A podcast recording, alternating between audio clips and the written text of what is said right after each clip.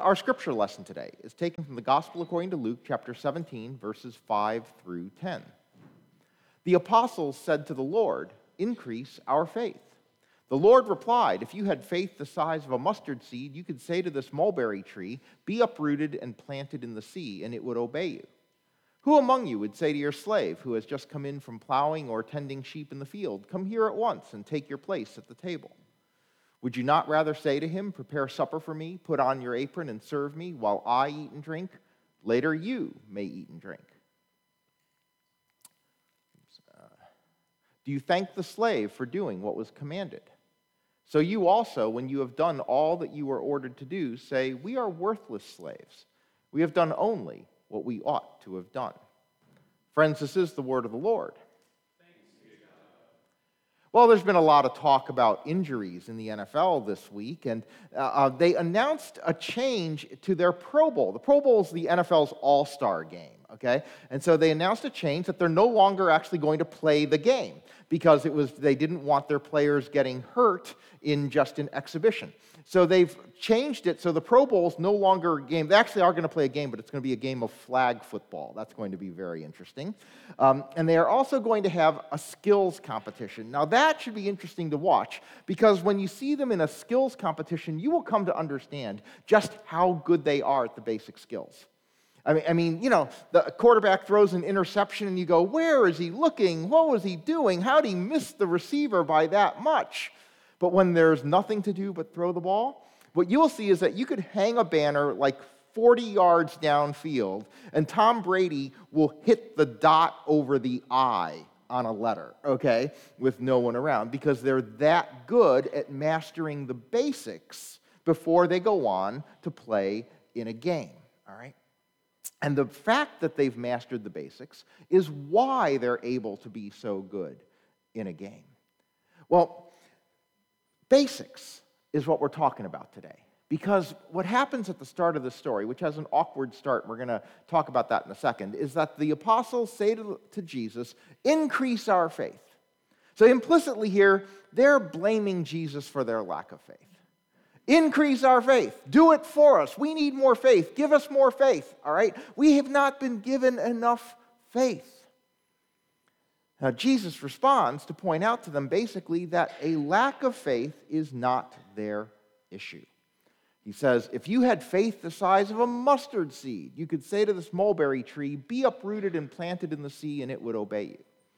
Now, when Jesus uses an example, it's intentional. There's a very specific bit about it, all right? Now, I know nothing about trees, flowers, any of those kinds of things. So I have to Google this. So any information I ever impart to you about anything botanical, I assure you it has come from Google, all right?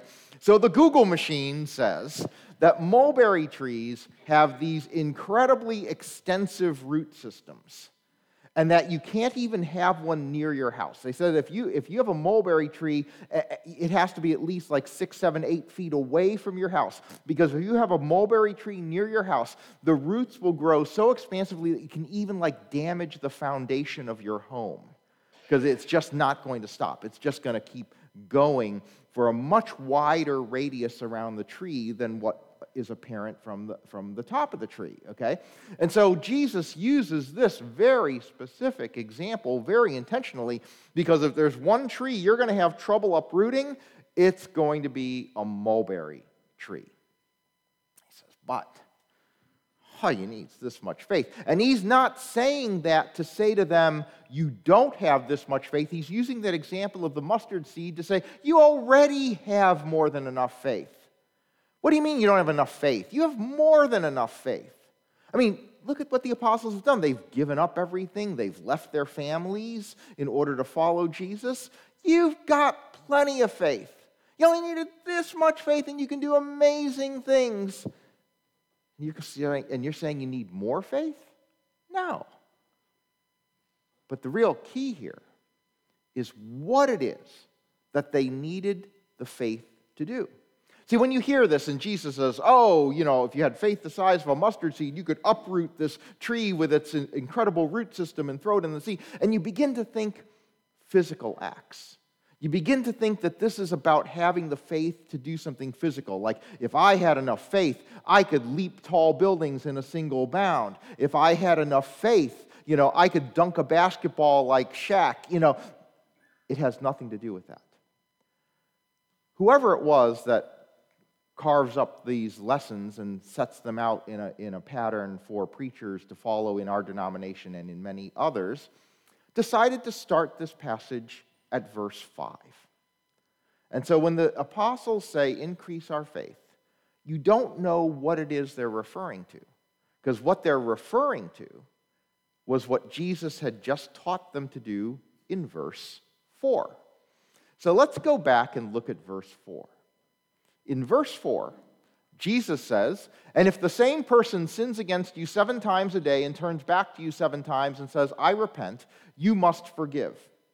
In other words, it wasn't as if Jesus had just raised someone from the dead and the, and the apostles go, Give us more faith so we can do that. Jesus hadn't just healed a, a leper and the apostles go, Give us more faith because we can do that. Jesus had just said, You need to forgive somebody who sins against you even seven times a day. And they're like, What? we don't have that kind of faith. We don't have the faith that would let us do that. You're asking the impossible. If you want us to be that forgiving, you need to give us more faith. And Jesus is like, no, no, no, you don't get it. You've got plenty of faith to do that. All you need's this much, and you can do it. Because you can do it. You can forgive.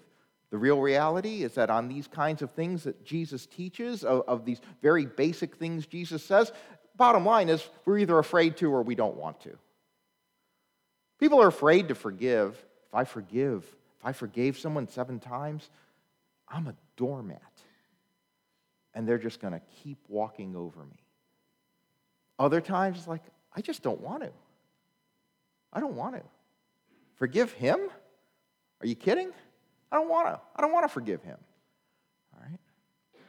So, most of the time, on these very basic things that Jesus teaches us to do, it's not based on our inability to do it.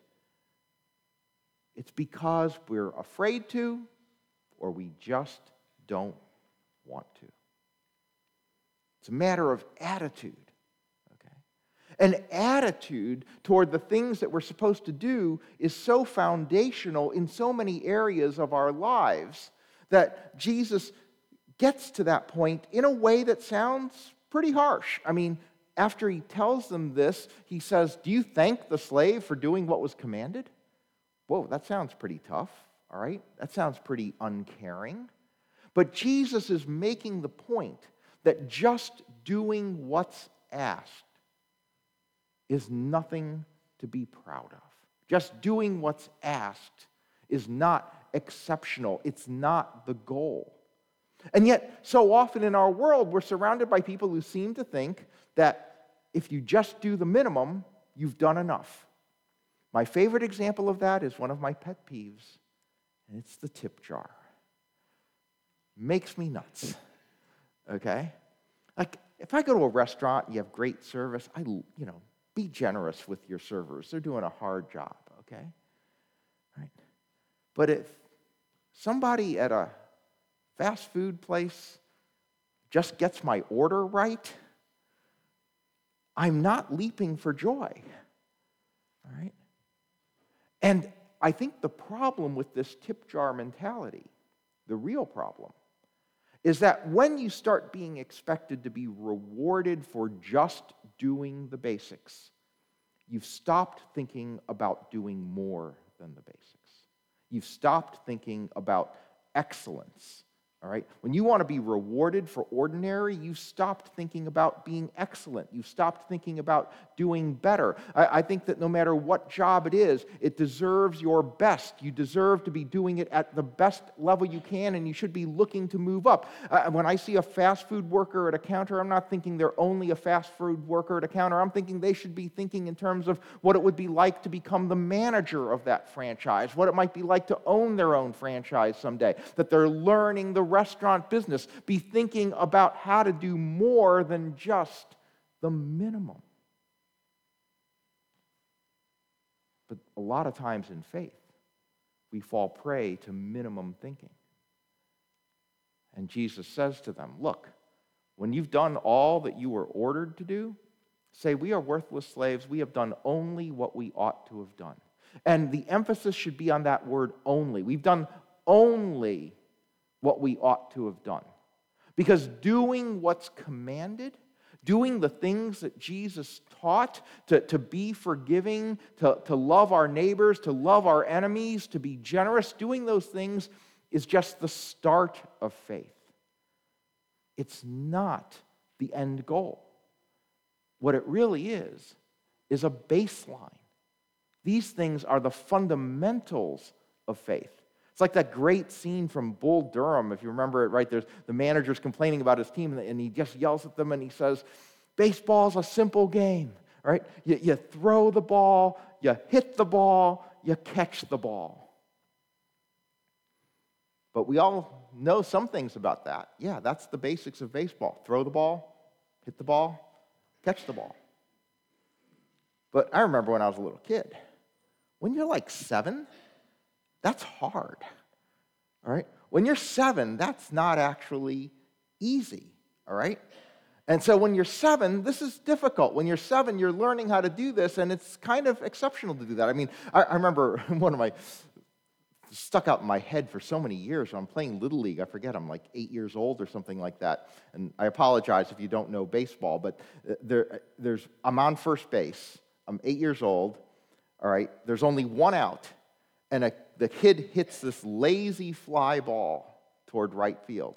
And my coach starts yelling, Run, run, run. And I'm sitting there thinking, What do you mean, run? It's a fly ball. There's one out. You're not supposed to run.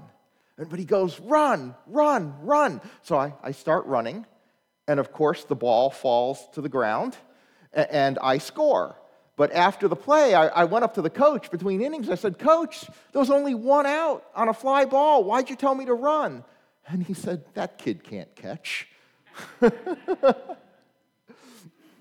was actually kind of annoyed at him because here he is teaching me to play baseball incorrectly because he's taking advantage of the fact that he knows that this eight year old kid who's out in right field, which is like the desert of positions, all right, can't catch the ball.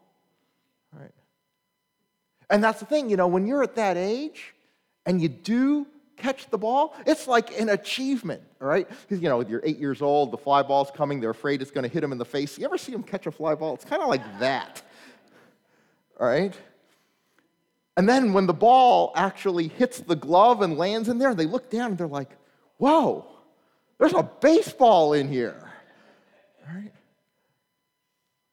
And you cheer and you go, yeah, you caught it. Never seen a pro do that. He Caught a pop up. You don't see him go nuts, not even on the Mets. Had to get that in there. But when you're young and you're practicing, these things are hard. And then when you get to the point where they're not hard anymore, where you've mastered them, then you're making progress and you can do better. Jesus says, Look, first prepare supper for me. First, do what it is that you're supposed to do. Later, you may eat and drink. In other words, first, do what I've told you to do, then later, you reap the benefits of it. Later, you'll reap the benefits. The benefits are beyond what I've asked you to do. See? You become good at something when you've mastered the basic skills. That's when you're good at something, you first master them, right? Musicians, they play scales. When I was a kid learning the violin, eight out of eight notes on a scale was a real achievement. I didn't do it very often. That's why I didn't advance very far. Okay? Eight out of eight, man, that was hard. Great musicians do them. They do them again, they do them again, they do them again. They may still do them no matter how good they get but they get to the point where it's second nature. They get to the point where it's automatic. All right? And when you get to the point that it's automatic, then you can begin to reap the benefits of it. Until you can play notes, you can't make music. So you start with the notes, and then you can make music. And these things that Jesus is teaching us to do, to be forgiving, to be generous, to be loving, these are just the basic notes of life. We haven't started to make music with it yet. But we've got to get those things nailed down first. As the simplest example, to, to, use what he was talking about that prompted this question from the apostles, this issue of forgiveness, sometimes we forget how valuable forgiveness is to us because forgiveness unburdens us from carrying a grudge.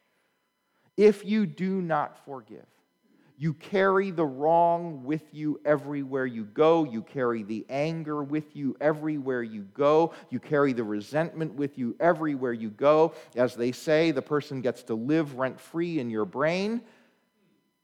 And that takes energy away from what you could be doing instead. When you master the fundamentals, it leads you to do more. But it has to become automatic. All right? It has to become automatic.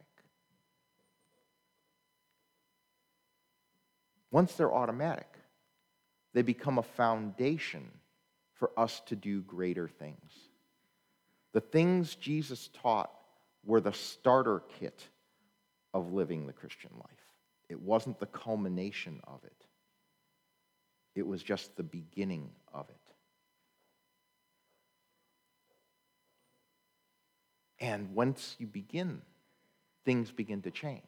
Now, how do you know whether you're mastering something? There are a few simple signs, like the kids playing baseball or whatever. A few simple signs are when you've mastered something, you're not surprised anymore. Of course, the baseball's in my glove. I caught the ball. Of course, I did. It's not surprising. You're not proud of it anymore. All right? Like, if you do something really small for somebody and you're really proud of yourself for doing it, you really haven't mastered like kindness and generosity. And you don't expect praise. It's just like, well, of, of course. You know, of course I did. How else, how else could you do it? All right? It becomes so automatic within you that it's hard to not do it. It feels really unnatural not to do it because it has become so automatic. Like I, I remember, uh, you know, I remember this movie that I really enjoyed, Up in the Air. Remember with George Clooney and Anna Kendrick was in it. Okay, and Anna Kendrick um, has won like a Tony Award as a singer, but there's a scene in there where she's doing karaoke, and she's not supposed to be a good singer. And what I loved about that scene is there she is, a Tony Award winning singer, trying to sing badly and she is failing at singing badly because she's too good of a natural singer to hear music and sing. She sings wrong notes, but where you can tell she's good is their notes. See, when, when you're really bad, what you sing isn't like a note, okay? It's, it's in those ranges of frequency that fall between the notes, okay? She's missing the notes, but like by a solid half step because she's trying to sing what isn't the note, but all she knows to do is sing the next note up or down. She can't miss by an eighth of a note. She doesn't know how anymore. Singing has become so automatic for her, so natural for her, that she can't not sing. I would demonstrate, but I will spare you that. I, I, can certainly demonstrate wrong notes. Don't ever look for me in a karaoke bar. If you ever see me doing karaoke, take me to a neurologist because the, certainly there's been a head injury involved. But the point is to get to that place where the things Jesus taught us to do are that automatic, where you forgive because you, you just would, because that's what you do, where you're kind because you just would, because that's what you do, where you're generous because you just would, because that's what you do, where you love even your enemies because that's just what you do, and it's no longer a part of you to do anything but that. So, which basic Christian skill will you focus on improving? The things Jesus taught to forgive, to be generous, to love your enemies, to love the unlovable. Think of all those things that Jesus taught and remember that he taught them to his apostles not as the goal, but as the foundation of what they would build. He taught it to them with an expectation that they would master these things in order to be able to do more. In order to be able to do it when you're under pressure. That's why, with the quarterbacks and the skills competition, that's why you're going to see quarterbacks like Tom Brady, who even at his age can still, you know, hit that dot over the I from 40 yards. He can do it when no one's chasing him. He can do it, you know, under controlled conditions. He can do it automatically. He can do it every time so that when he's in a game and he's being chased by linebackers and he's running for his life, he can still hit a receiver. Because the basic skill became so automatic that it served him well in the game. The basic skills of Christian living have to become so automatic for us that they're instinctive when we're in the game of life, that they're instinctive when the world around us starts to go a little crazy, when things aren't going well for us. Those things have to be so instinctive that we do them without thinking about them because they're just a part of who we are. And at that point, you don't expect to be thanked. You don't expect praise because all you've done is mastered the basics of faith. And from there, you can build to do the great things that Jesus wanted us to do. Amen.